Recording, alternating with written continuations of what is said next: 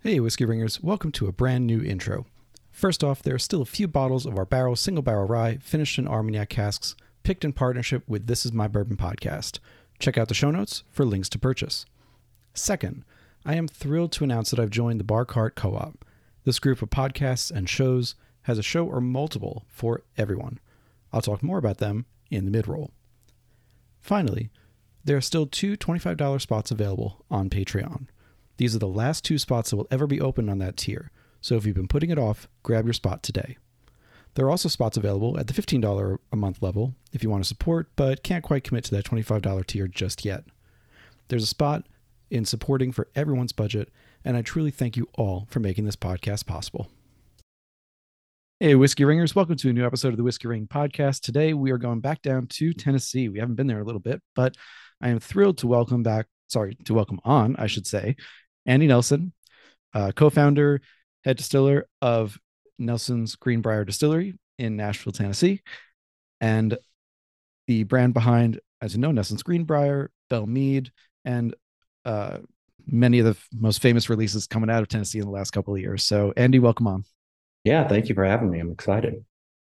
So, to uh, just give you guys who are listening a little um, tidbit, we are going to skip the kind of family history of this, of the distillery uh, to an extent, a couple questions, but the story of the refounding is mostly going to be found in other interviews, podcasts that you could find, as always, in research notes at the end of the show notes. Um, I really encourage you to listen to the story if you don't know it because it's fascinating, or even better, go to Nashville, visit the distillery, and learn it there and pick up a bottle while you are there. Amen.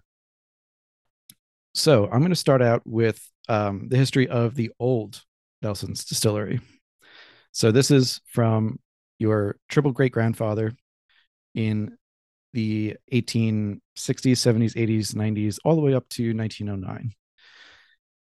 Uh, and at the time, just to give people a little background, you that distillery was pretty much the biggest one in Tennessee. Right, Right. by quite a wide margin. Yeah. But yeah, it was bigger than Jack, it was bigger than George, which were around starting in the 60s and 70s, 1860s and 70s. Um, but you guys were way ahead. You were bottling in glass uh, around the same time that uh, Forman was doing in in Louisville. So very early adopters of that.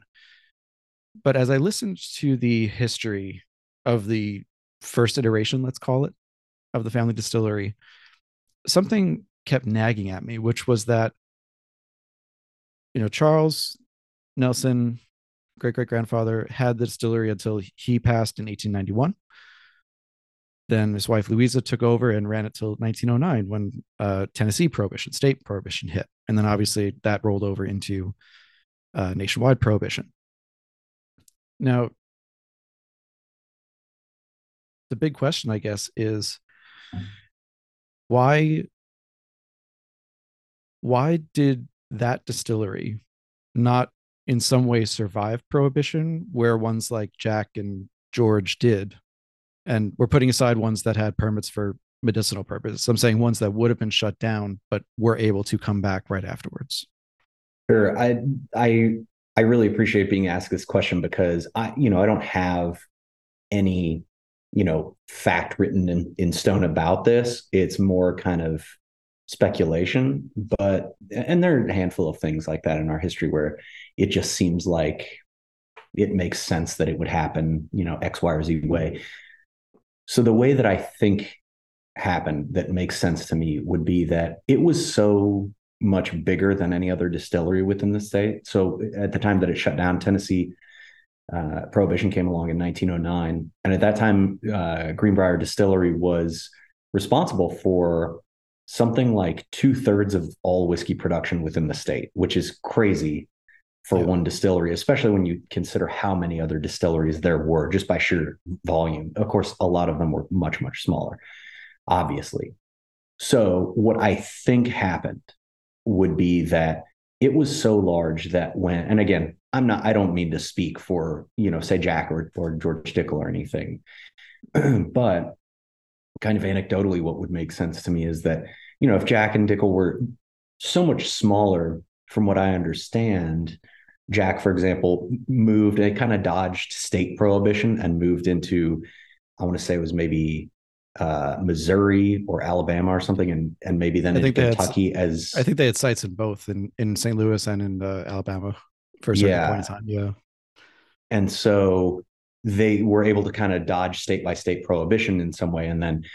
From my understanding, federal prohibition came along and they shut down for a bit, but then opened back up or something so the reason I think that they were able to do that was that it was a it was a small enough operation that they could move. Whereas the the irony of being the biggest distillery within the state, it was so large that it wasn't it just wasn't easy to move operations into a different state. It was such a bigger operation that it was a major undertaking to do. You know, I don't know what Louisa may have known about you know what was coming down the pike which is to say federal prohibition and culture and society just kind of flowing in this direction. Um, and also in my mind you know not to speak for anybody else but it seems again speculation here but putting myself in louisa's shoes however difficult that or impossible that may be for me it seems to me that by the time prohibition came along as well she was running this and she was one of the only women to run such a large distillery uh, in the country and with all the social and cultural pressures surrounding her that is to say the you know the women's suffrage movement the, the, rather the temperance movement excuse me and all and all these things and her being probably targeted by a lot of groups as you know you're a you're a woman and you're against this you know you run this demon whiskey company and and all that what I think is that she likely said, okay, this is just a good excuse to to just get out of this, you know. And so again, I, I don't know.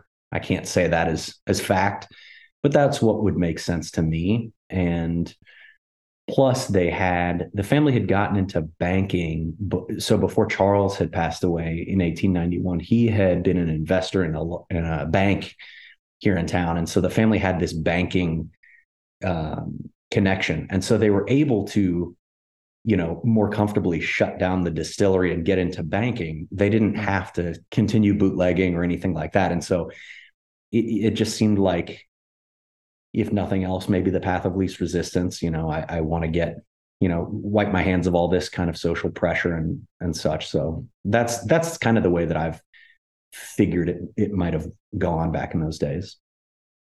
It makes me curious. Uh, I know you've you've spoken to Drew Hannush over uh, Whiskey Lore, mm-hmm. and uh, he's about to release. It was supposed to be this month. It's going to be next month. Uh, so January twenty four, he's going to be releasing his book on Tennessee whiskey history. And after this, I'm going to send him an email and ask him if he knows anything, because I think you're right. I mean, in again pure speculation, but I think you're pointing to things that I would think of too. That's the the downside of being very large at the time. Um, Louisa probably targeted. Also, frankly, she she ran the distillery for 18 years after Charles's death, which in itself would be a career, a yeah, career length. Exhausting you know? at the very least. Yeah. Right. It wasn't like she was 30 or 40 and was going to jump to another estate and distillery. Like she was probably ready to retire at that point anyway.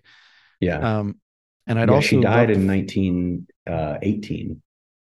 Right. So, so I mean, that's still later. incredible. She, yeah.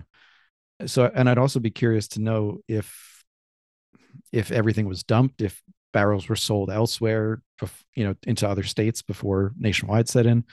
Um, yeah. What I, what we do know about that is essentially when statewide prohibition came, we were made to stop producing more, but we were allowed to sell our barrels off. They didn't just come and smash the barrels. And so we actually had a sort of a third production, or not production, but like warehousing facility up uh, on Whiskey Row in Louisville um, at 100 East Main Street, which is now like a University of Louisville art department building.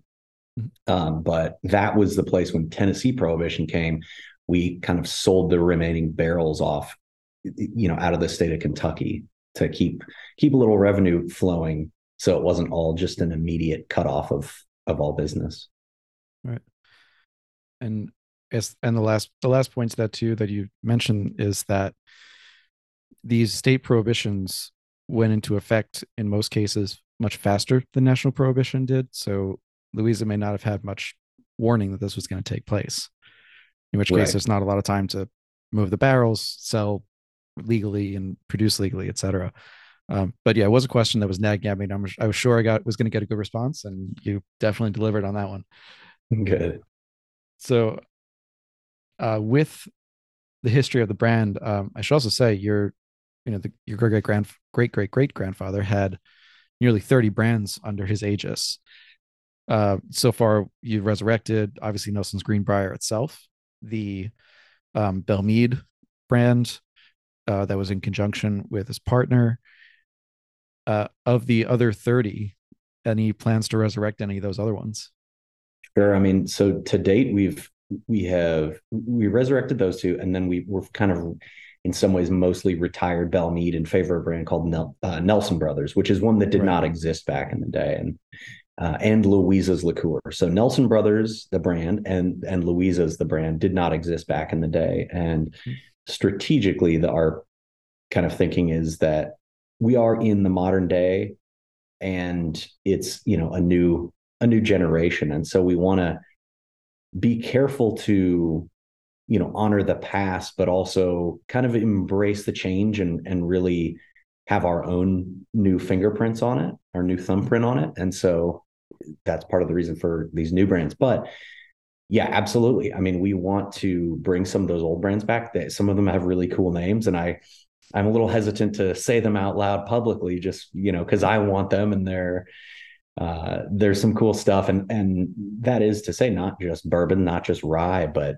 you know, corn whiskeys. There was a malt whiskey. Uh, there were fruit brandies, some gins, all, all, kinds of stuff. And so that's that has always been our goal and our intent.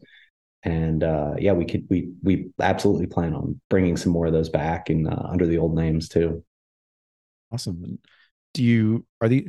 I, I guess this cuts into an area of business law with which I have very little knowledge, but by resurrecting the brand by uh, receiving again the original DSP5, which I have a question about too. Did those brands transfer to your ownership with that, um, or are they still kind of out there? Yeah, as far as the brands themselves, so again, yeah, the law is uh, not necessarily my strong suit, though I understand what we need to, of course.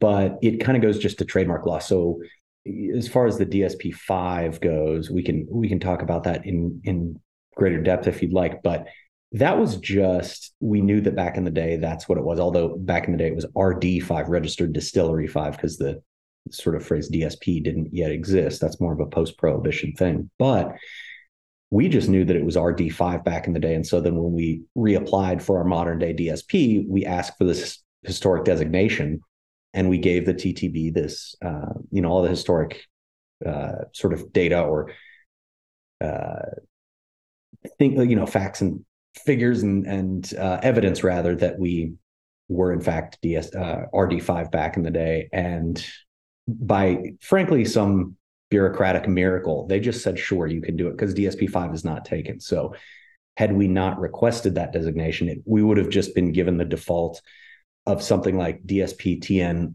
you know, 15026 or some entirely unsexy number like that. But so now we've got five and it's much cleaner and and there's a story behind it too.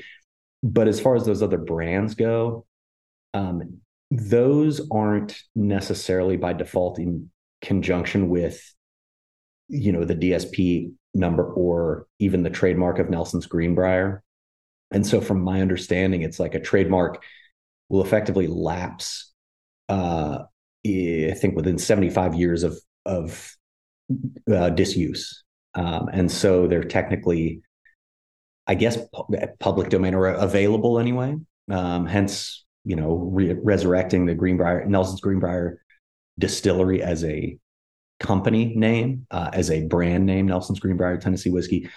Those just weren't taken, and it it wasn't necessarily that it was easier for us to transfer because it was our family. It's just, quite frankly, I think that you could have done it if you had wanted to. It's just we were the ones who discovered it and it made the most sense. Uh, and so there you have it. But I, I, does that answer the question? Yeah, I I think so. Like I said, it, it's an area where I just don't have that much knowledge, trademark law or anything. Um, got into law school, didn't go, so I've got zero knowledge there, um, other than what I kind of absorbed by osmosis from my wife, and that's criminal law, so yeah. that's different. um, so going, still dealing with the the original site and the original plant that you found by talking to that butcher, uh, which still, it like I said, it's an amazing story. Um, just skipping ahead a little bit when when you talked with um, Drew at Whiskey Lore in I think 2020, uh, you and Charles were both on. You said that when you went to see the site, it, it wasn't like it was razed to the ground. It, you were able to see uh, where the distillery sat, recognize some of the parts, like where the warehouse was, um, maybe where a fermenter was. Uh, I I understand and have heard you kind of explain why you decided to to rebuild in or build period in Nashville as opposed to on the original site. Um, but was there any thought to um, perhaps buying this the original site and making it an historic place or a, a I'm even thinking you could just buy the site and and have a warehouse there. That's you know kind of like how Wild Turkey uses their special area warehouses for things, and it would be a fun throwback to the past. So, um, yeah, curious if there was thought to that. Yeah, absolutely. I mean, we've we've thought a lot about that, um, and we we continue to kind of slowly work through it. Um, there's some red tape kind of issues with that, uh, in that this is kind of a, a fun story, although it goes to our um, disadvantage in some ways. But back in about 1914 or 15, so this is after Prohibition had shut the business down uh, the family was selling off the land and the equipment and such. And the land was purchased by these five brothers, the Fisher brothers, in equal share. And as those five brothers, you know, died, um, not all at the same time, as far as I understand, but they're, they left their equal portion of that land to all of their living heirs. And so again, this is early, early to mid 1900s. So basically, over the last hundred ish years, all living heirs of five people turns out to be potentially hundreds of people who, right. by law, maybe technically own part of that land. They may not even know it.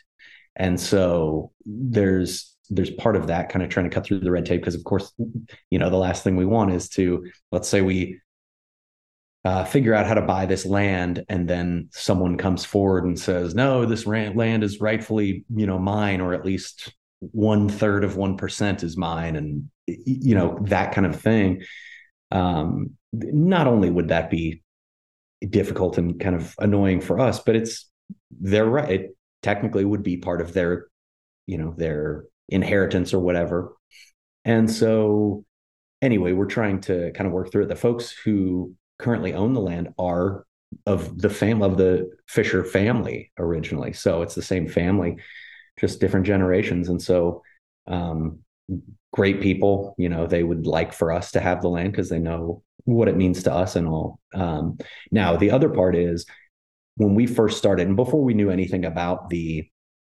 uh, this kind of red tape debacle about ownership of the land and such, was that we were looking into absolutely building a distillery on that original site and figuring it out from there. So what we ended up learning was that for one, it's it is a beautiful space.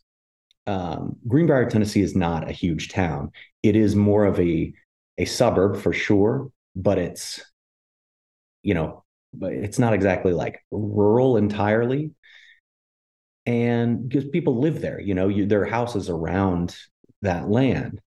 Um, and part of the other issue was was that frankly, if we bought the land and wanted to build a distillery there, because of the layout of the town and, and houses and all, we would have had to buy a bunch of houses that people live in uh, so that we could tear them down and build access roads for construction to to begin and happen and for just access then to the distillery.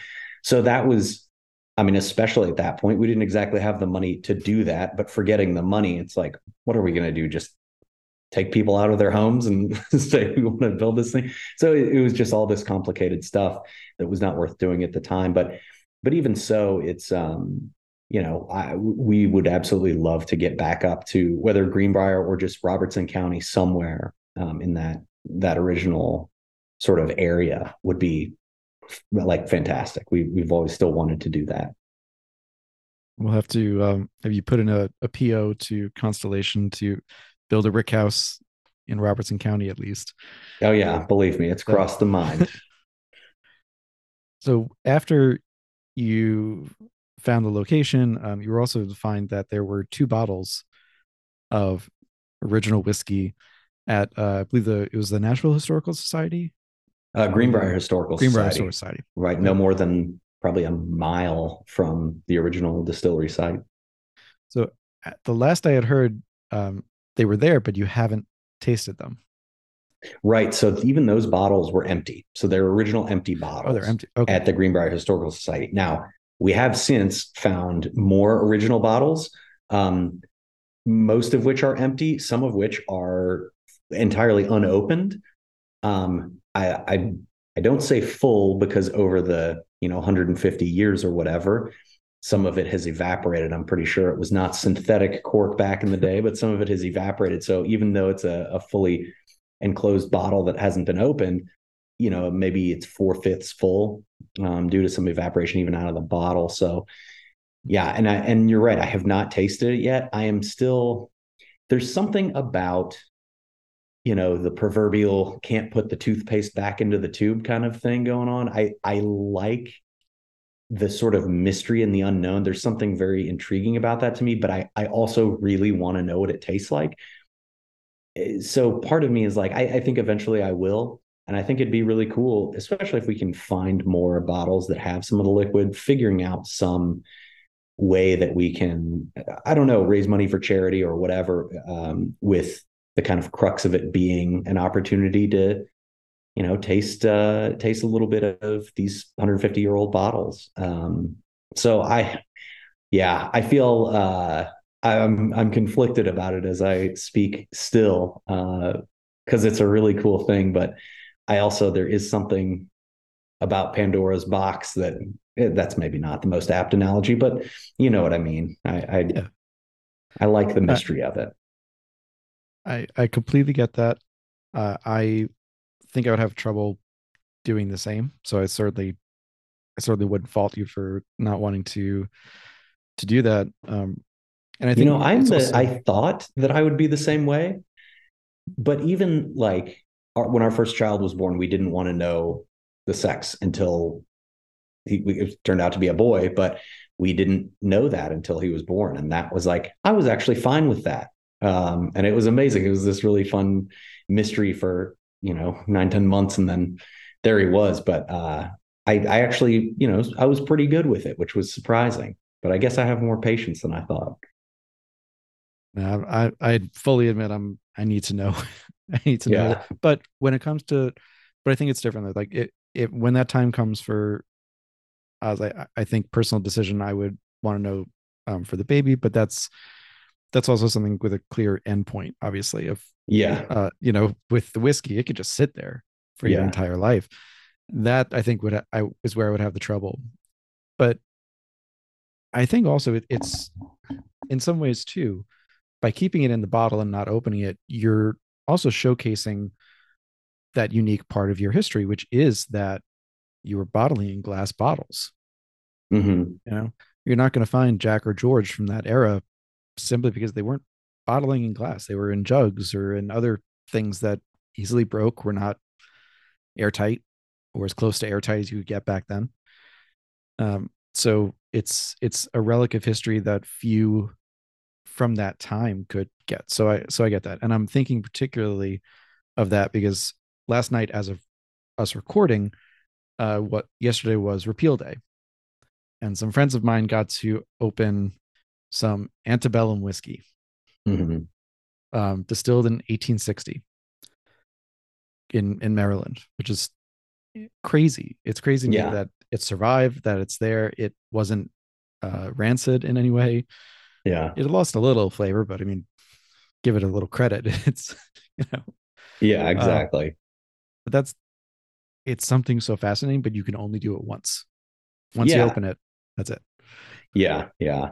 So long as I guess you know that, you're just like you accept it, and this is this is what it's going to be, and I uh and I'm going with it, kind of thing. Mm-hmm. The other thing is also, this is maybe it's more cynical of me, but there's part of me that's like, the fact is the sort of technology, the understanding, the knowledge, the science behind distillation, the understanding of it rather, um, is so much more advanced now than it was 150 years ago. 150 years ago, they, you know, the the notion of yeast being a thing that humans could propagate, they, I mean, really, the fact of yeast being uh, as effective as it is, and and to me, yeast is it's just the beating heart and soul of whiskey. It is you don't create alcohol without it, you know. So of course but it was in what 1830s that really yeast was even discovered to be such an important part of it. And while they knew it it was it was still so mysterious. And so the control over yeast and flavor profiles and such was still in its very very infancy back then. And so my questions are could the whiskey have been as good of quality as it is now. It certainly wouldn't have been as consistent, I imagine, from batch to batch. Um, you know, and there's still there's there's a certain romance to that as well. But that's yeah, anyway, that's just a big question in my mind. And I there's part of me that kind of again wants to leave that alone and let let the the mystery remain. But um I don't know. I also just don't want it to like taste it and be disappointed by it. It's like, nah, it wasn't even that good, but you know, I guess we'll we may never know. That's, that's fair. And if you ever go the charity route, I'll certainly not dropping a couple of hundred K because I don't have that, but uh, I'll do a couple of ticket entries, see if I can get in on that. Yeah. Um, and I, I hear you too. There is that thought of what does it taste like? Is it worse? Is it, I mean, even theoretically, is it, is it better? Do we want to shift to this profile? Yeah. And then how do you evaluate it after 150 years? Is it is it a valid? I think scientific inquiry is has to be valid and accurate. So it could taste very good, but is that how it tasted back then? It could taste very bad, but is that how it tasted back then? It's about both right. at the same time.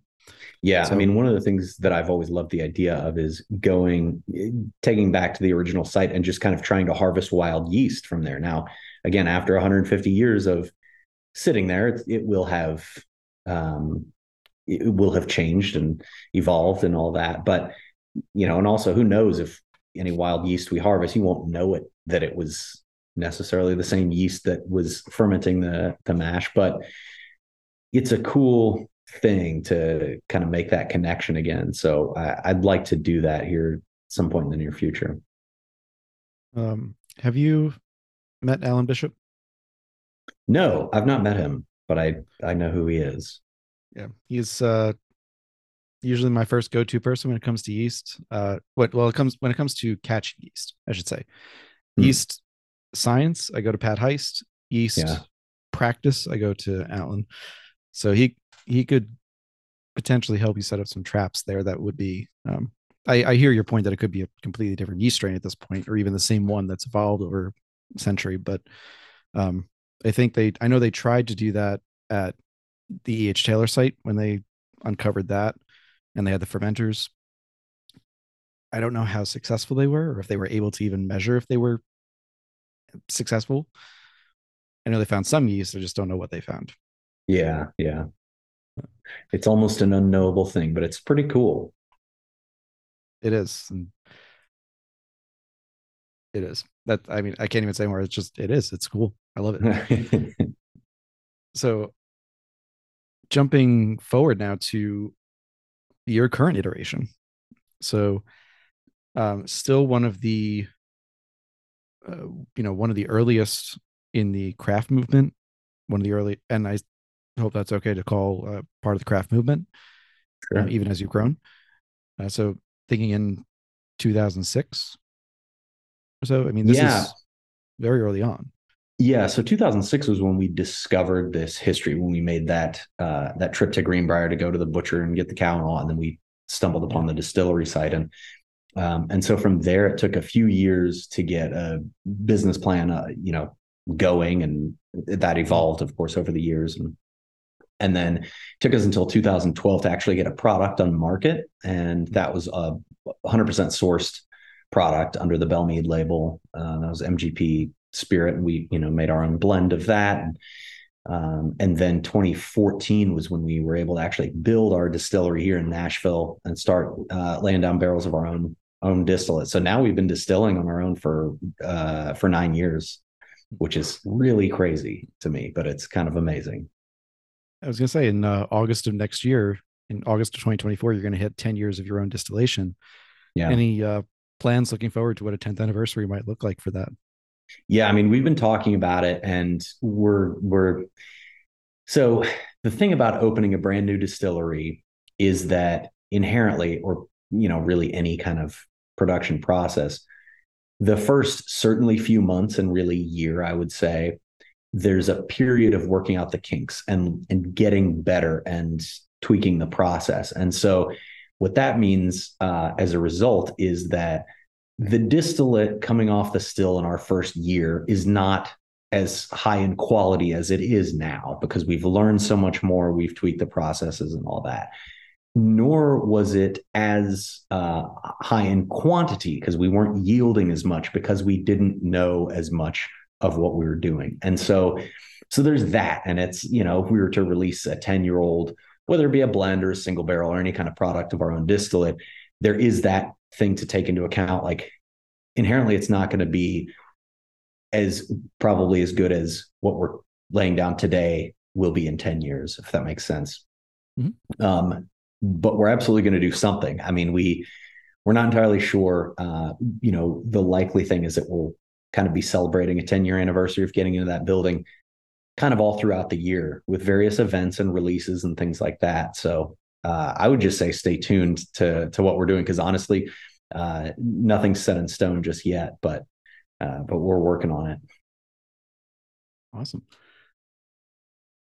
So the in creating the brand, as I said, I, the idea, finding the distillery in 2006, business plan, first product in 2012, um, and this is i'm just repeating this more so i can keep my own timeline in in uh you know in check so in between 2012 2013 2014 when you're really building out what you want the what you want your not only the existing brand the Belle Meade brand but this new brand that you're going to start distilling for you're under your own name uh what you wanted it to be you were you working uh, with Dave Pickerell from the very beginning, or did he come on a little bit later?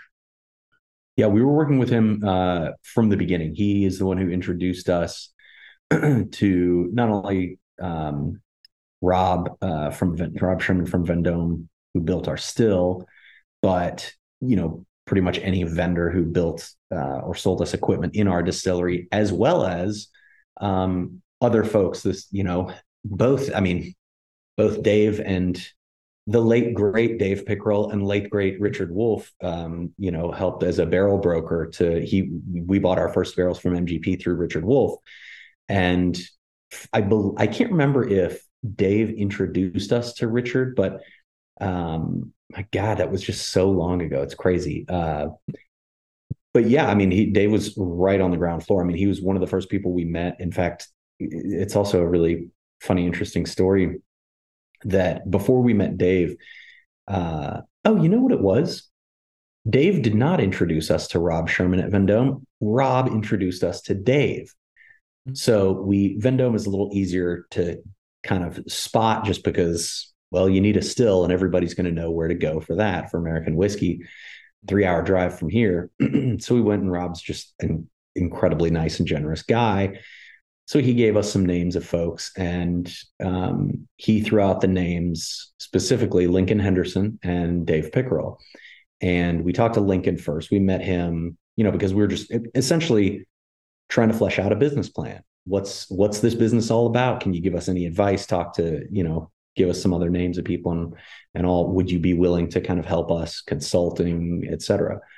So we met him at like you know some um, some hotel like Holiday Inn lounge in uh, outside of, of Louisville or something, and we talked to him for a while and told us this is you know we've got this family history and we want to bring it back and all. Very nice and gracious and and gave you know introduced us to some good folks. And then he said you know I, I I'd love to help you out if ever we can but I'm I'm probably not going to be able to do a ton for you um, in terms of you know in the long term because my son Wes and I are thinking of doing something that's not that dissimilar from what you're doing and of course that then turned out to be Angel's Envy which you know not too much longer uh, after that was released and to great success and acclaim. And so, so then after talking to Dave, you know, we met him first in the the Makers Lounge in Fourth Street Live down in Louisville, and um, you know, had a drink or two with him, had some lunch, and uh, we were his, we were Dave's second client um, after he'd started Oakview Consulting, and so yeah, it was it was a bit of a taste, uh, sort of a test for for us and for him um, as far as how he was going to work his consulting business. But I mean, he just was such a help. It's unbelievable how much he taught us. And then, you know, once we built the distillery, he was the one who taught me how to make whiskey. Um, and so, oh, a, you know, a lifetime of uh, thanks to Dave um, for that. But yeah, I mean, I guess to answer your question, we were working with Dave really from from the very beginning, and uh, yeah, all the way through it. The Bar Cart Co-op is a group of five shows with something for everyone. First up is My Whiskey Den, hosted by Michael Isak, Pat Bologna, and Mitch Weddle. Listen and watch live on Mondays at 9 for thoughts and discussions on craft spirits and, once in a while, some downright odd things. And yes, I'm talking about the cantaloupe liqueur that I can't believe could be good, yet I gotta admit, it's fantastic. Next up is Bourbon Turntable, hosted by Kevin Rose and Drew Crawley. Kevin and Drew are true lovers of both music and bourbon, and I got to join them to talk about my own whiskey and music journey back in March. It's still one of my favorite episodes I've ever been a part of, and it's a show that I listen to every single week. The next two are from a guy you may have heard of. After all, he's a two time guest on the Whiskey Ring podcast. Mr. Alan Bishop, head alchemist at Spirits of French Lick and self proclaimed reviver of the history of Indiana's Black Forest. Alan has two shows in the co op, both of which are also weekly listens for me. The first one is Distiller's Talk with co host Christy Atkinson. It's probably the nerdiest spirits podcast I know of, and that's including my own, and I absolutely love it. Some weeks you'll be talking and capturing wild yeast in long gone ghost distilleries in the Black Forest region, Others you'll be hearing from some of the most exciting up and comers in the distilling, brewing, and overall spirits producing industry. Most of these distillers he's gone, I've never even heard of the, before the episode, but after listening, all I want to do is find out more and explore new ways of looking at spirits and all the nerdy stuff that I love about this industry. And last but certainly not least is Alan's other podcast, If You Have Ghosts, You Have Everything. Exploring the paranormal side of Hoosier occupied Kentucky Alan intertwines his own experiences with stories about neighbors, colleagues, and local legends, and why you should never go into the forest alone at night. Part scary story, part homage to the rich history of southern Indiana, this show comes straight from Alan's heart and soul. Take a listen or watch to any of these amazing shows, and thank you to the Bar Cart Co op community for welcoming me. Join the community on Facebook, follow on Instagram and YouTube, and you'll have another show for every day of the week. And when you're starting out, and again, you at that point you didn't have liquid that you could try from back then. Um, so you really, as much as you had a brand and a, and a history, you were starting from scratch from a flavor profile. Mm-hmm. So, um, both with and without Dave's help, you know, you, you spent a lot of time, from what I've I've listened to and heard, tasting barrels, blending, looking through profiles from uh, from LDI slash MGP, and uh, figuring out you know what you really wanted to to do. So i'm curious in your thought process did you uh your brother anyone else involved kind of have a profile in mind that you really liked or wanted to um, mimic in some way, or was it more you were trying things with an open mind and with the idea that you'd stumble upon what you really wanted to have? Uh, more the latter. We we were not going in with any kind of preconceived notion about what the flavor profile should be, other than we ended up. Uh, I think we actually found this his, bit of history after we had leaned toward the flavor profile that we ended up using, but that Belle Meade, the brand back in the day, we never had a, a you know a mash bill specifically for it or anything like that but we did know that it had a decent amount of rye in it, but was there was still a bourbon and there was a Belle Meade rye and all this. So we it turned out to go pretty well hand in hand with uh with what MGP or excuse me, it was LDI. The further we get removed, for the further we go, I'm like, I always forget that it was LDI still back in those days. Um, but what LDI had in their inventory was a lot of really excellent, high quality, high rye bourbons, and particularly their what everybody knows now is their uh, their 21 and 36 percent rye bourbon mash bills. And um, you know, in those days, we also started. We actually used a couple different yeast strains, one of which they they shortly thereafter discontinued. But we used two different mash bills, two different yeast strains, and and that's really where we learned to hone our our blending chops before we were able to start distilling. And so, as far as the flavor profile in what would become Belle Meade bourbon in the modern day, it was you know Dave was kind of driving it, but he was well, we were driving it. He was more kind of navigating, you know, in the passenger seat, and we trusted him a lot because you know that's what we paid him to do. Uh, or in some ways didn't pay him. I mean, it was we had really nothing to start out, which is another kind of amazing thing about Dave was that he believed so much in what we were doing and our potential and everything that even though we couldn't really afford more than like three months of a retainer, you know, he kept kept with us and and working on it with us and helping us out. Um, and so that was, you know, that meant the world to us that he kind of believed in it enough to you know, just have that faith and, and keep going with us, even though we couldn't afford it. And eventually we could, and we were able to get business running and, you know, compensate him as as he needed to be. But yeah, just kind of an amazing thing to have that happen and the confidence that comes with that. Some someone that we saw as who was at by really seen by the world as a professional whiskey maker, you know, and that was uh, we put a lot of trust in him, and to have that reciprocated was pretty amazing. And of the with the the yeast strain, just before I forget, with the yeast strain that was shortly after discontinued, um, was that how do I ask this question? Was it were you able to or allowed to continue using that E strain, even though LDI MGP had stopped using it? Or was it only I've, for their stocks and that's it? Uh gosh, it was so long ago that I honestly am not entirely sure. I think they were discontinuing it for their own use. Uh but I believe we could have essentially had them like contracted with them to continue using it.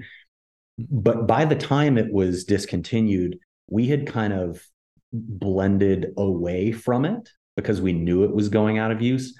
And it would mm-hmm. be years then down the line by the time whatever was distilled with that new yeast strain would be available and old enough to, to put back in our stock. You know what I mean? So, gotcha. So we ended up blending away from that. And it's, I mean, it is exactly challenges like that that are sort of the crucible you have to go through to to get good and skilled at blending or or any other discipline really but um yeah and that's i know you didn't ask about this but that's something that i'm i, I really like to tell people is that we were when we first started outsourcing product especially in those days there was a lot of um i don't know if pushback but yeah there was a lot of pushback from people about the idea of sourcing and it was kind of this weird topic that people weren't always confident in and you know a lot of people really put it down and um, and that made it really hard for us to know uh, to have a lot of confidence that we were like doing things right now we we had to stand by this is our business it's not anyone else's business so we're not going to let anybody tell us what to do but we just had to stand on the idea that look, if we make a product that's good, most people aren't going to really care where it's from. We're doing it with our heart and soul, and that's what's important. And eventually, people started understanding more and and sort of giving less short shrift to those who the the non-distiller producers. Um, and it, yeah, the fact is, it's it's a great way to start in business when you don't have millions of dollars to to build a distillery or start from there. So, um, yeah, but that was I just had to bring that up while I was talking about it. I hadn't hadn't really thought about that in a while. No, it's it's absolutely valid, uh, and it's it just is. Jumping back to the to the uh, mash bill. So for Belle Meade, you said you found you didn't have the exact mash bill, but you knew that it was a higher rye ish bourbon. Yeah. Um. So I'm double checking my notes here because there I have here down that it was another brand, and it may have been the Nelson's Green Brier, uh, that was a wheated Tennessee whiskey. Mm-hmm. So it was right? Indeed yeah. uh, Nelson's Green Brier Tennessee whiskey was wheated, and we did in fact find the uh, the recipe for that uh, oh, wow. mash bill and and recipe otherwise, which is to say, I mean, most people just equate mash bill with recipe, but you know the fact is a recipe also involves not only the ingredients but the process too and so um, anyway long story short yes Belle Meade was a high rye bourbon Green Brier tennessee whiskey was a wheated tennessee whiskey with no rye in it. Um, so yeah. And that's what we've started producing. And now actually going back to dave that's that was one of the big advantages because i love wheated whiskeys. You know my i have more of a sweet tooth generally uh, and so being that wheated whiskeys are, are a bit sweeter than say a, a rye based product or a, or high rye high rye bourbon. Um, being the more spicy and peppery thing, I I was generally drawn more toward the wheated things. And so when we found out that Green Brier Tennessee whiskey was in fact a wheated product, I was very very excited. And then the Dave Pickerell was the former master distiller for Maker's Mark, which is a wheated bourbon. And so he had dealt with wheated bourbon, you know, his whole distilling career. Uh, and so was really something of an expert on that and, and was able to kind of give us little pointers and tips and tricks here and there. And Uh, again, kind of navigating the way to one of the things that I loved about him was that he wasn't like like a good, I guess, consultant. He he didn't try to own anything that we did. He knew this was our idea, and so he just gave us the the pointers, the facts, the a roadmap for to make our own mistakes and learn from them and put our own thumbprint on it. He didn't try to say, no, this is going to be Dave Pickerell's, you know, whiskey that's made by Andy Nelson or whatever. Um, so yeah, but then um, yeah, with what what became Belle Meade, it worked well because, like I said, LDI back in those days had a good cache of uh, of high rye bourbon to blend from. Absolutely. And how, I guess for for how long did you officially work with Dave? Because I know he's someone who once you've worked with him, he was willing to take your call whenever. But uh, when did, in preparation for the next question, when did the partnership kind of officially cease? That's a good question. I'm not sure there was really an official. I mean, gosh, probably I mean, if we let's see, we opened in 2014. It was I, that was that's I don't think I've ever been asked that. I don't know. There was never like a particular moment. It was because we'd kind of paid him on retainer for a while when we first started getting going, but then we got going and we didn't need it was more just like an ongoing basis where yeah, if we need him to come in, it's like, all right, we'll we'll fly you out for a day or three and pay you hourly and that kind of a thing. But it was just that ongoing thing. So there was never really, I mean, I guess if I if I must say it, it would be, you know, until the day he died. I mean, that was that was to be it. But we, you know, I'd still give him a call today if he were here, ask him, you know, a little bit here and there. Cause the other thing was he knew not only about the science and process of distilling, but not to mention the the mechanics of all the piping and all these all these things that you don't necessarily think of as uh, the romantic part of distilling. But also, he had had such um, such a look into all the other distilleries and brands that he had consulted for, he ha- he got such a good um, good view into all the different sort of business plans and and marketing plans and seeing what worked and how to do it and all that. So he was kind of uh, an expert in all of that, given his his point of view and perspective on everything. So the reason I the reason I ask is, uh, I genuinely didn't know what the date would be either, uh, and and if it was uh, until the day he died. I'm always curious when a distillery works with a consultant, and it could be could be Dave, could be you know Nancy Fraley, could be uh, the also late Jim Swan for more world whiskeys. You know, the, these consultants are kind of titans of the industry in a certain way. They have fingers in so many pies and uh, and influence with that. There's also kind of a phase after, either after or later in the relationship where the producer just for lack of a better term they're on their own feet you know they're they're not yeah. the baby that has to be carried around anymore they're they're walking and yeah. running and i'm always curious at that inflection point or inflection points in some cases what changes were made and what deviations came about from let's say you and charlie as opposed to what maybe dave would have done for better or worse. Yeah. Yeah interesting. Um you know there, there nothing comes to mind as like a big bold obvious answer to that. And i think that is due a lot to what i said a minute ago about dave just being able to kind of you know here here's the roadmap go whichever way you want um because again yeah he wanted us to put our own fingerprints on it have our own heart and soul to it not his and so he just kind of laid everything out for us and let us kind of peck around here and see if we liked this or that idea, whether it be in marketing or flavor profile or, you know, uh, tour path kind of a thing or, or distillery layout. Um, so I guess from there it was it, that was it became in some ways more more exciting in that I don't well to be fair I don't know if there's anything more exciting than physically setting our distillery up and having the still get up and running. And the first time you do a water test, make sure all the pipes are are uh, not leaking and all that. Then it's like, all right, time to go. That's about the most exciting that it can get. But then once, yeah, we graduate kind of to to walking and and running, then it's exciting because we get uh, you know we get the fundamentals under our belt.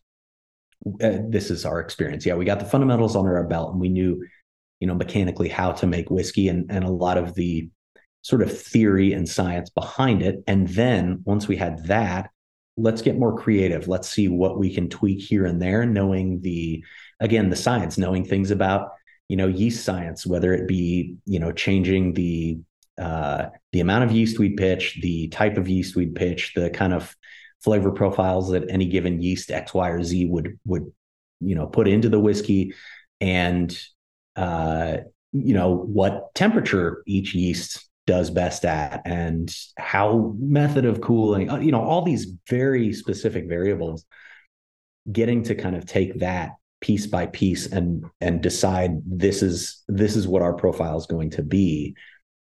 That i mean and, and it's just a long process right? There's not one moment where you know this is it this is that kind of inflection point as you put it.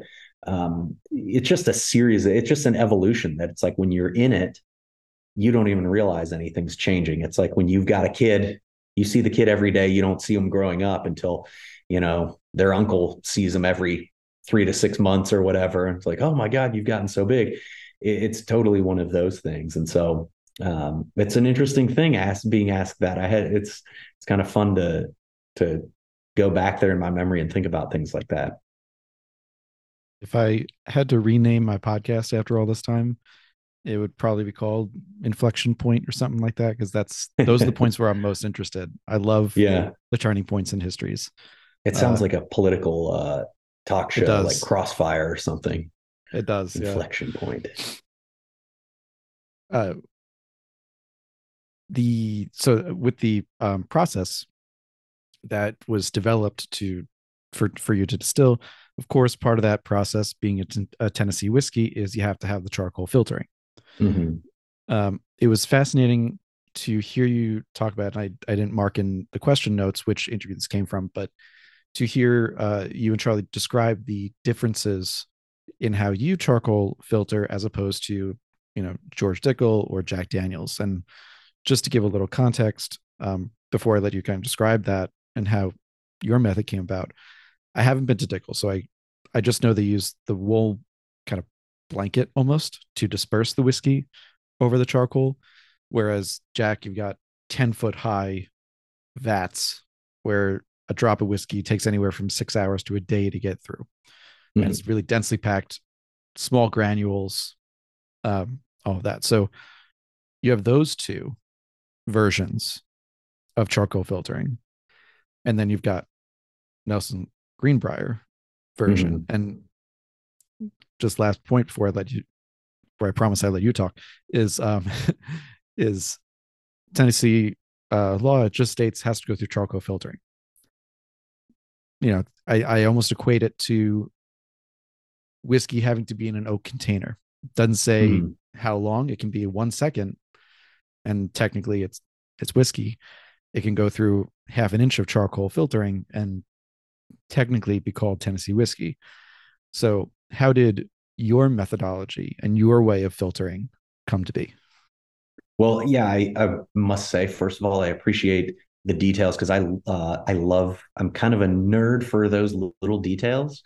Um, specifically, you said oak container, which rarely does anyone you know use the actual terminology which is in the ttb guidelines. So container is the word not barrel. Container just happens that the barrel is the easiest and most logical so everybody uses it. But you could use a, a square oak box if you wanted it's just not all that reasonable. Uh, pat heist has said he wants to make a casket strength bourbon yeah because you can make a cask cask shaped oak container and that's legal so as long as it fits so good, I could see the the marketing and the with him and that right?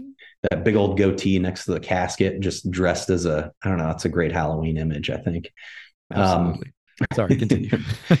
uh, well, so so yeah, that I, am also glad you mentioned the the state law um, and the recent, more recent, uh, I don't know, issue that came about uh, in terms of the definition of Tennessee whiskey. To me, it is absolutely the beauty of it is that there is no specific definition or guideline around how you have to charcoal mellow, just that you have to. That is one of those points that, again, it lets you put your own fingerprint on that product. And it changes the character of your final product compared to some other distillery that does it a slightly different way. And that's that's what makes the world go round. You know everybody kind of does it their own way and if it were all the same it'd be boring. So one of the things that in the legislation that was what was that 2016 i want to say as Something far as like the that, yeah. Codifying the definition of tennessee whiskey which speaking of nerdy details uh, little kind of understood fact uh, ttb does not recognize Tennessee whiskey as its own thing. They would only recognize that as a geographical indicator, like whiskey from Tennessee. But TTB doesn't recognize it as being basically bourbon that's distilled and aged in Tennessee and has to go through the charcoal mellowing process. Mm-hmm. So that the definition of Tennessee whiskey as we know it colloquially is is a state of Tennessee definition, not a federal definition, which is an important distinction. Mm-hmm. But years ago, there was an effort um, to, in my personal opinion, and I believe the opinion of a, a whole lot of other distillers, um, to effectively chip away at what we'll call the brand equity of the definition of Tennessee whiskey. So, uh, you know, while I am not um, in the business of speaking for other brands, the whole world knows that what people know of Tennessee whiskey now in the modern day is because a brand called Jack Daniels exists. And we have them to thank for a lot of that.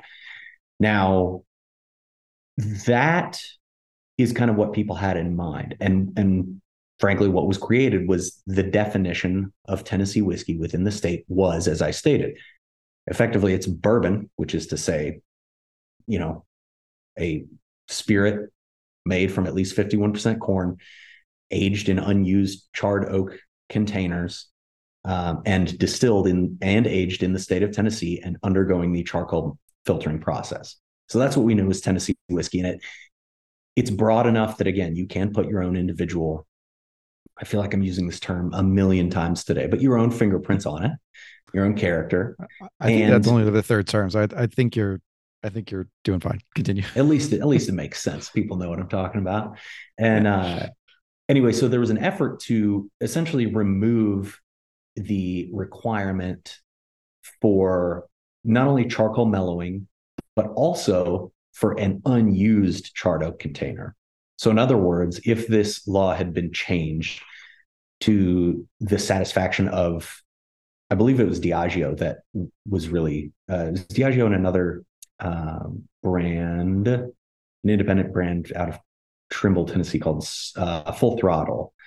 And I'm not, I, I don't, I'm not like throwing anybody under the bus here. This is just like facts of how it went. It was public knowledge. Yeah.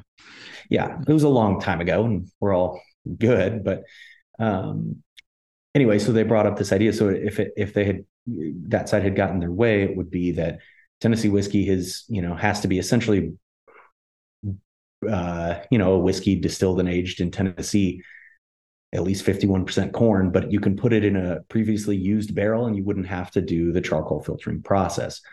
Mm-hmm. So the reason that's important to us is not only the the charcoal filtering is important because it distinguishes us from any other state specifically.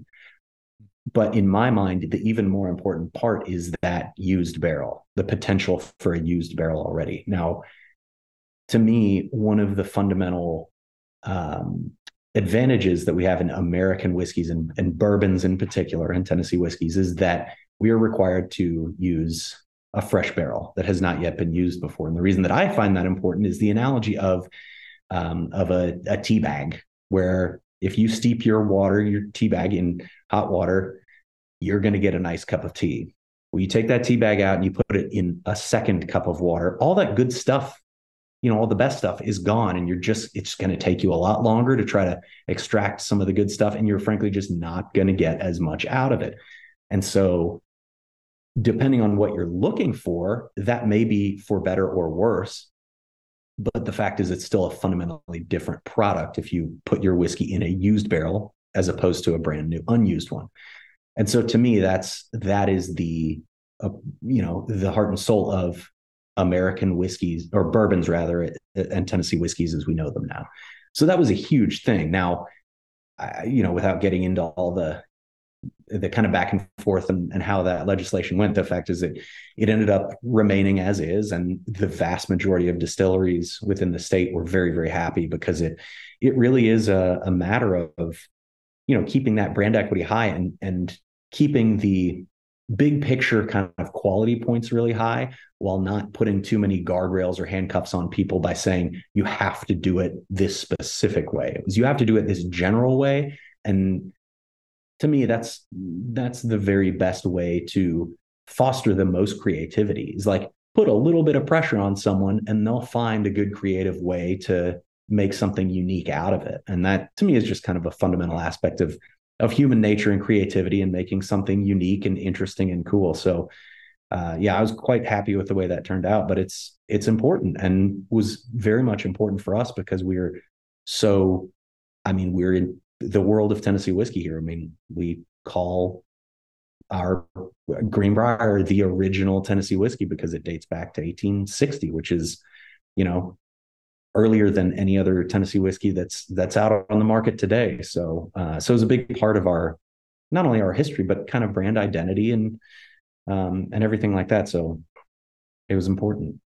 Yeah, it's six years earlier and two RDs now DSPs earlier than uh, Jack in 1866. So it is the oldest. Uh, and again, I look forward to Drew's book to learn more about the histories. Of course, I'm I think I'm comfortable saying, of course, on this. I know more about Kentucky bourbon history and American whiskey history than I do Tennessee, and especially outside of those large brands. So, um, Drew, if you're listening, can't wait till that book comes up.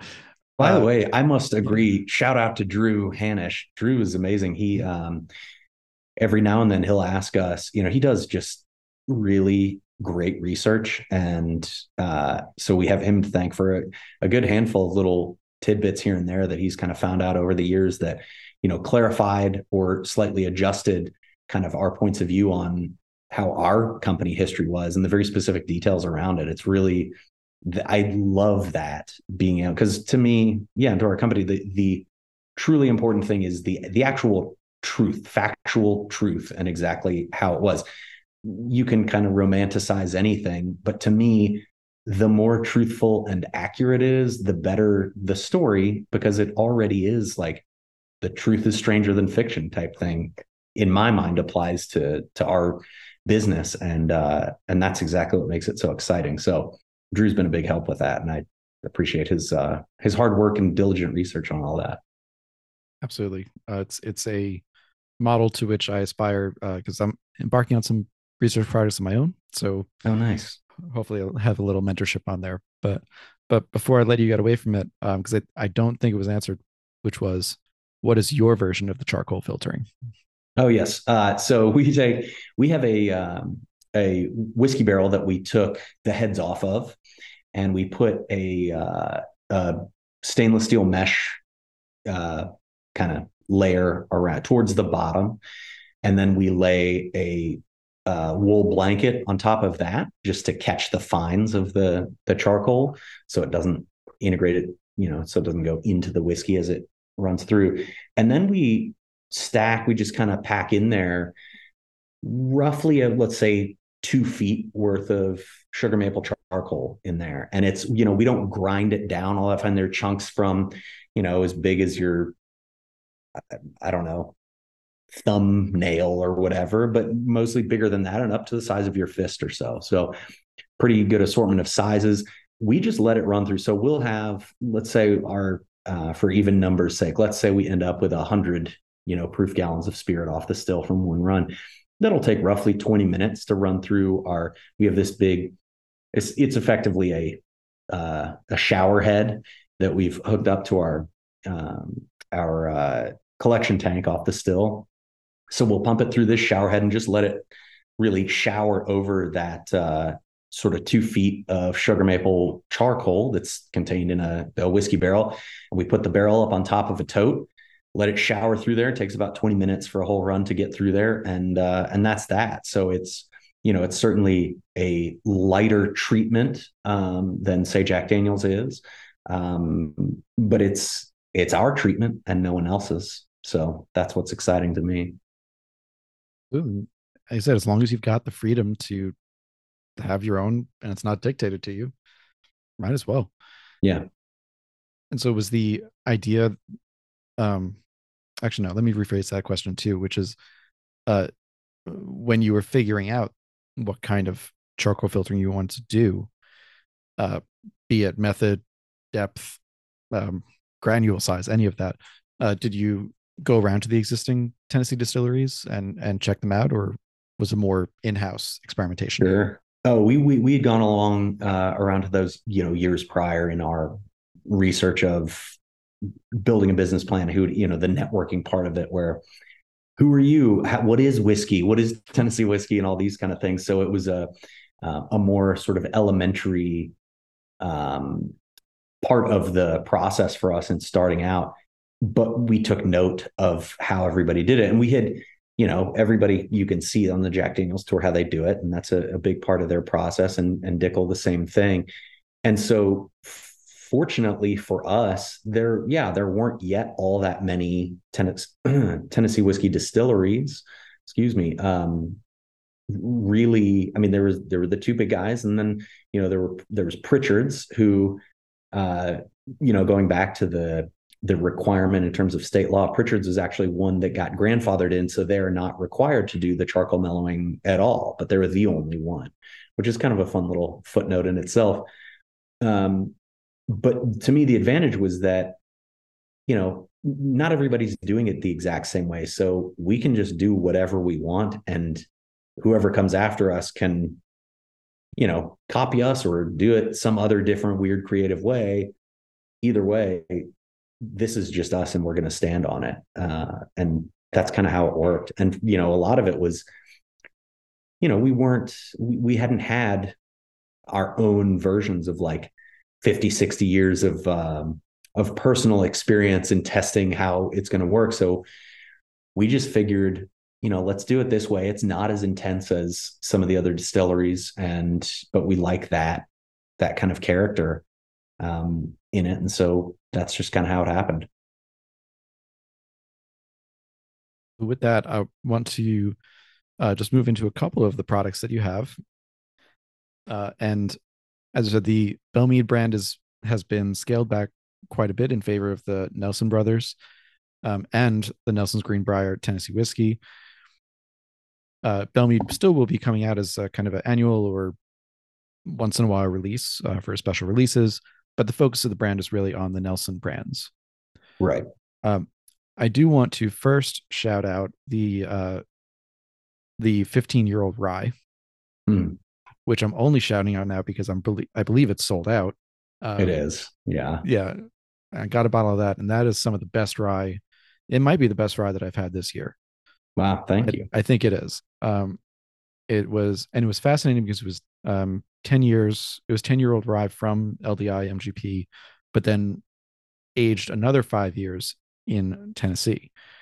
So yeah, for the total, it may have 15. even been, it may have even been uh like eight or nine when we got it, and we just sat on it for yeah six or seven more years.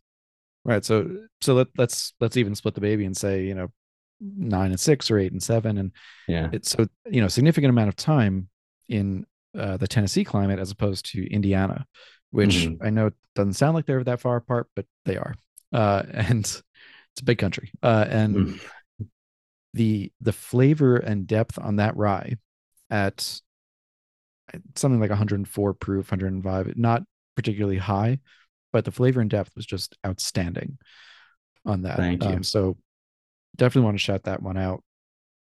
Well, I must say also, yeah, I mean, I'm, it's funny because I feel uh, I, am conflicted, and this is maybe still just kind of uh, emotional uh, scarring from the days when we first started and getting so much shit talk from people about sourcing, uh, you know, and it wasn't like the overwhelming uh, sort of sentiment, but it's that's it's like the criticism is what you hear, even if you get a million nice comments, you hear the one crappy one. Uh, but in any case, it's funny when I I'm like hesitating even to say thank you because it's not our distillate. But the fact is, we took that distillate and we took it was eight barrels worth, and we we blended and we tried all different kinds of blends and and proofs and all, and came up with what we found to be the ideal sort of you know blend quantity and proof and all. So uh i just want to me it's like that's as as valid. Like blending and distilling are the yin and yang you know? It takes you can't if you have if you have a crappy you know distillate you can either enhance it by blending it well or you can blend it poorly and just enhance how crappy it is.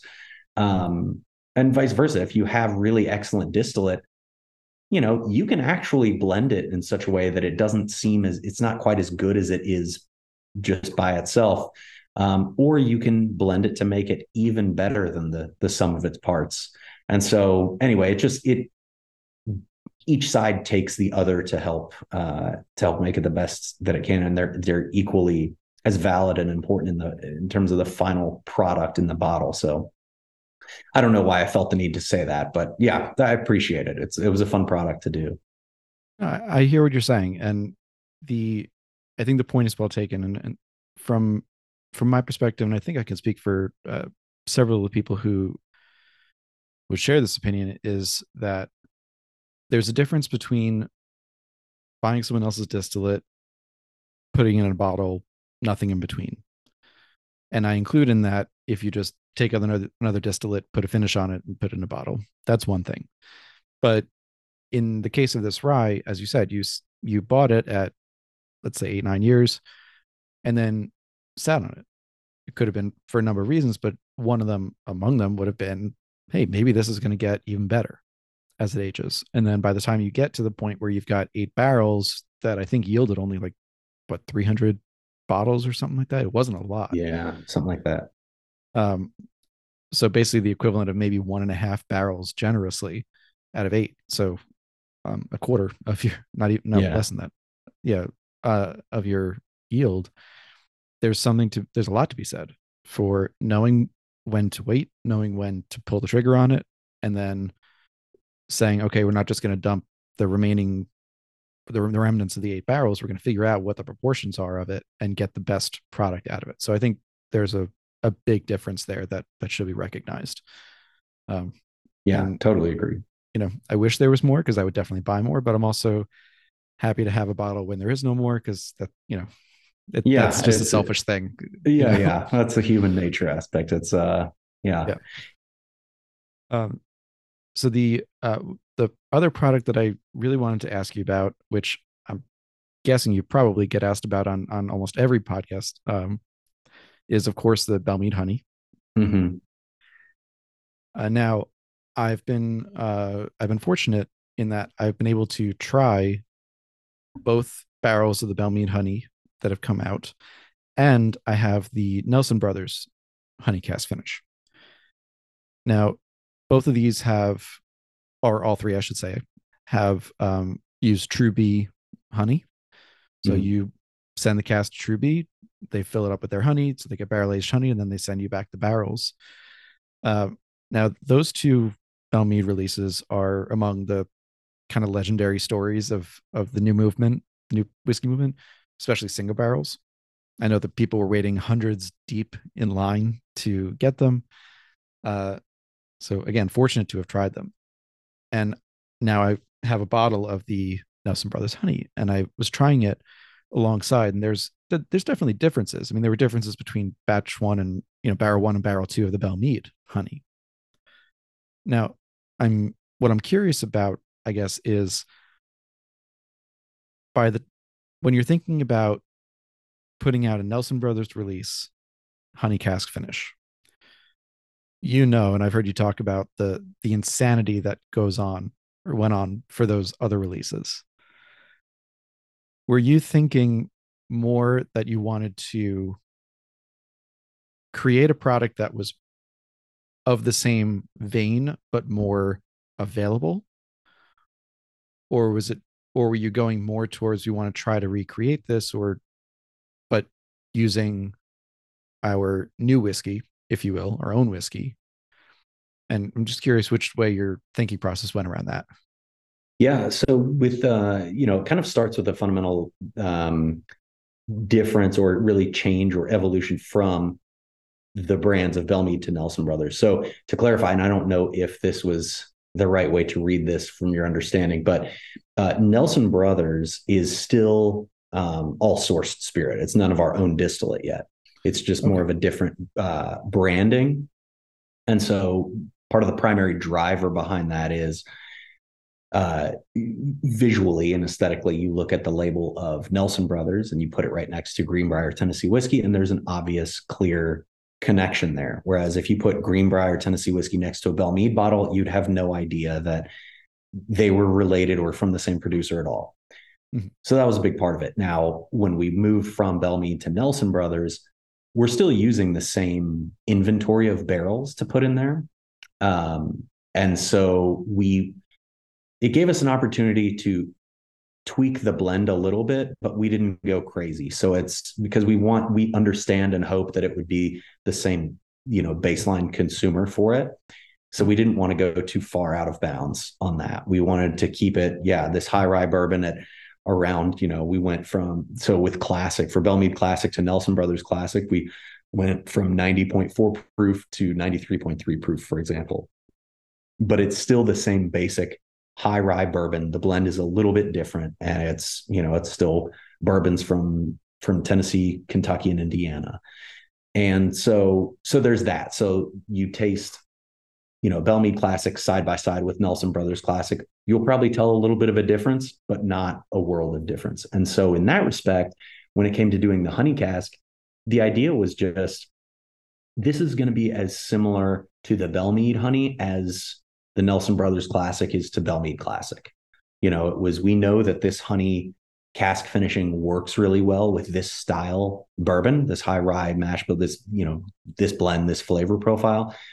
And so we just kind of wanted to keep it that way. We didn't want to go crazy and and too different. So I guess I would say the difference, like you know, there's a difference between each batch of Belle Meade that we that we released. Um, you know, in between each batch is is going to be different, and so there's going to be a difference in each batch of Nelson Brothers honey that we release as well. Now, there we were able to release a little bit more of the Nelson Brothers honey, uh, and that was partially due to just kind of starting and figuring out to order, uh, kind of max out the number of barrels we could use of of honey barrels uh, from True Bee, and so there's kind of a limit that we can put on it um, based on what True Bee can do themselves. We really enjoy and appreciate that partnership. And so, yeah, that's, I hope that, does that make sense?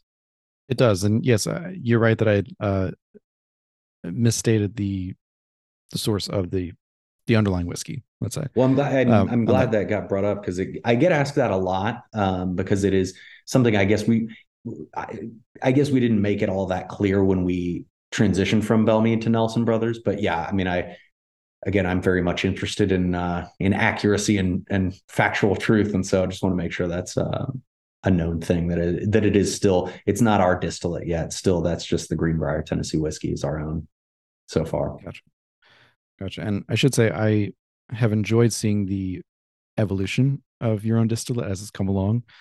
Um, in you know full transparency honestly I, I, think i tried it a couple of years ago and for me at least it still needed a little bit more time but having tried it recently within the past six months or so i think it has hit that point where it feels like it's it's kind of where it belongs on that so yeah. it's i agree. uh, you know I, I, would say it's a good time to retry it if if you're listening and you've tried it before and you weren't sure um try some of the the new stock or the older now older stock i should say uh, yeah I, I, do there's a significant difference. It really did come into its own there really is and I'm I yeah, thank you for bringing that up because that is a thing that um, you're 100% right about that and and just um, for anybody out there looking if you see a bottle on the shelf and the way that you can kind of tell what is the earlier batches versus the more recent ones is the newer batches on the back label have the back label copy is broken down into I think it's three different paragraphs and you will not see an age statement there anywhere because it is all above four years old. It's between four and six years old, kind of averaging five probably.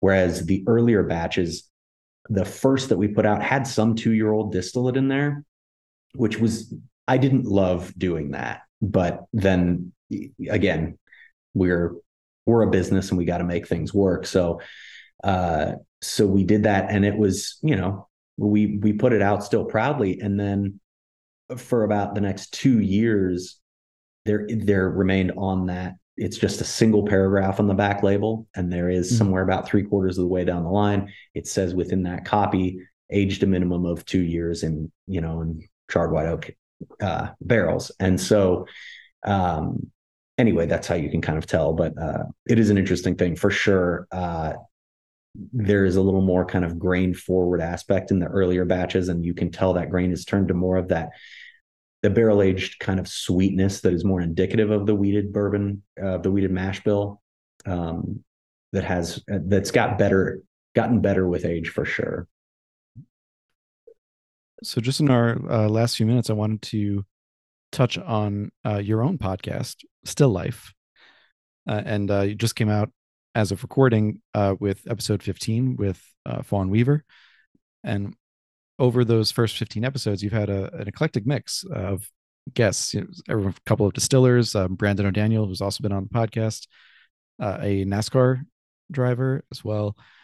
Uh, so I'm curious, uh, and this is more from the podcaster side. You know, what made you want to jump into the podcast space, and kind of what's your goal with it?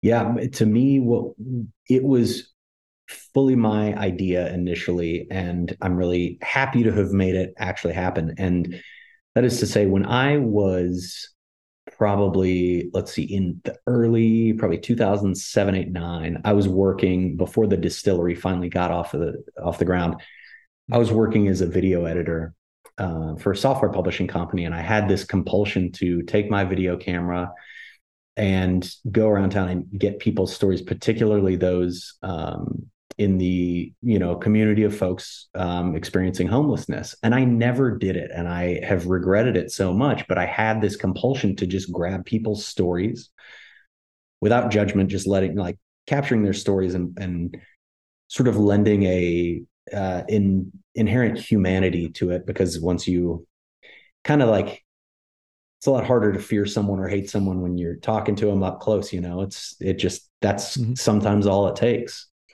and so anyway i've always had that you know been compelled to do that. And i didn't end up making that happen for one reason or another. But still the idea of of interviewing people and just letting them talk about themselves and chatting with them and creating this dialogue that it's very there's a it's very cathartic to me. Um, just engaging in long form conversation i feel like is such an uh, unfortunately such an old it's almost an outdated thing and now thankfully podcasts have have been able to revive that but i there's almost nothing i despise more than seeing on you know some news blurb someone asking a politician something and it's a quick question and it's kind of meaningless but then they use it to say whatever question they wish they'd been asked instead of answering the question they were asked. So anyway, I just kind of craved that that kind of um, relationship uh, with people, and and so that was really kind of my idea. And then it's like, well, I'm in the distilled spirits industry. There are a lot of people in this, and a lot of the uh, the podcasts and shows and things like that.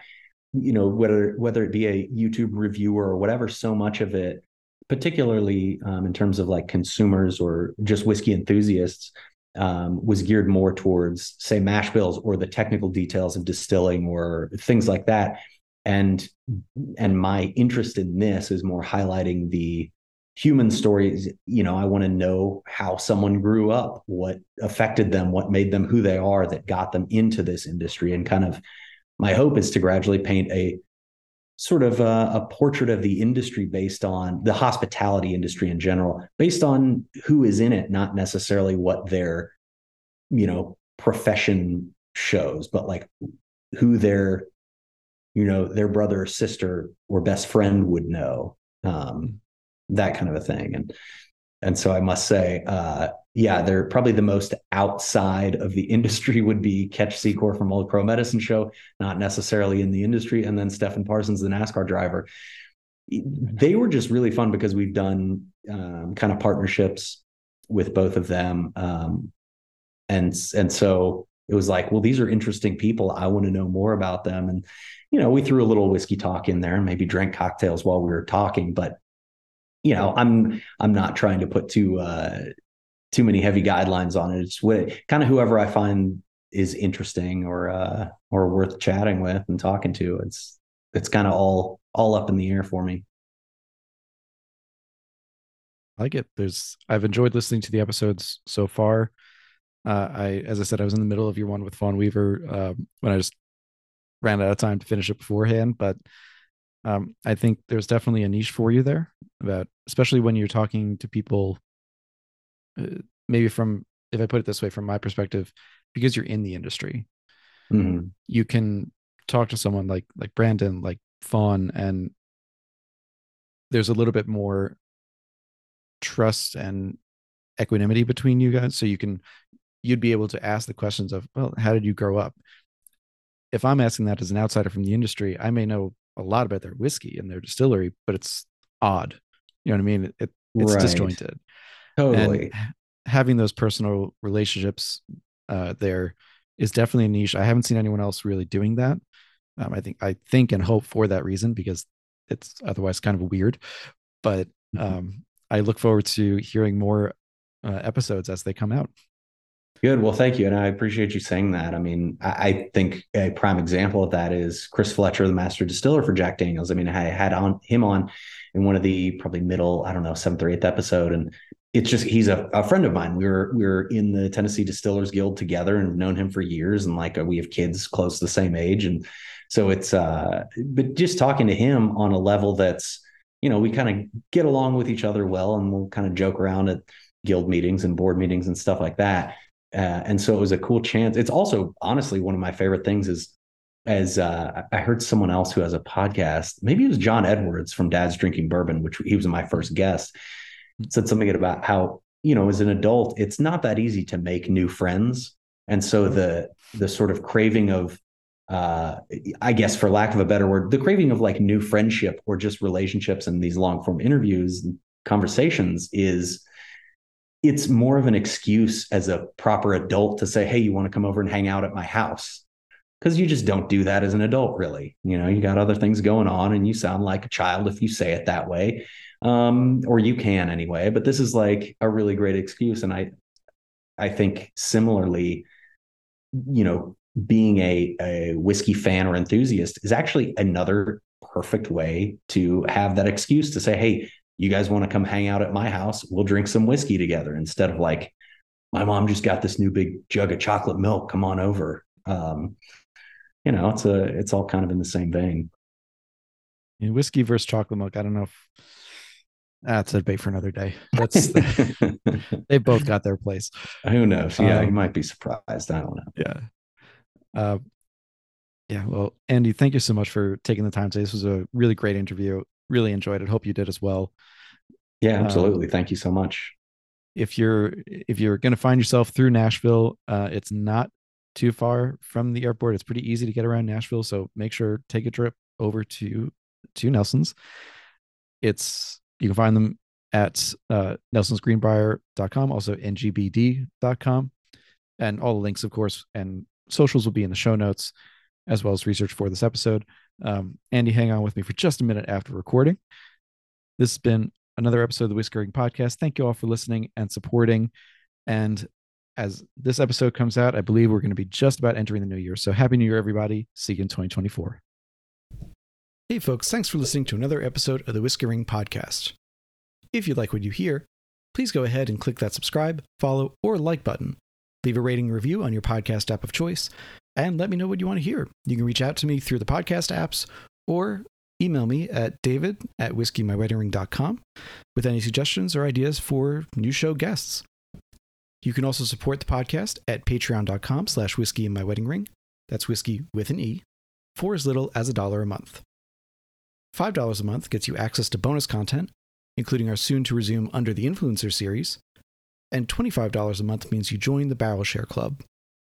Each month, Barrel Share Club members get to try products sent to me for review, bottles from my own collection, and sometimes bottles that I just pick up because they're fun or interesting. Right now, only five spots remain in the Barrel Share Club, so grab your place today. Finally, please follow on Instagram. You can follow me at Whiskey My Wedding Ring or at Whiskey Ring Podcast. You can follow me on Twitter at Whiskey Ring. You can follow on Facebook at Whiskey My Wedding Ring or join the Facebook group, the Whiskey Ringers Group. And I hope to see you there. Cheers, thank you for the support, and see you next time.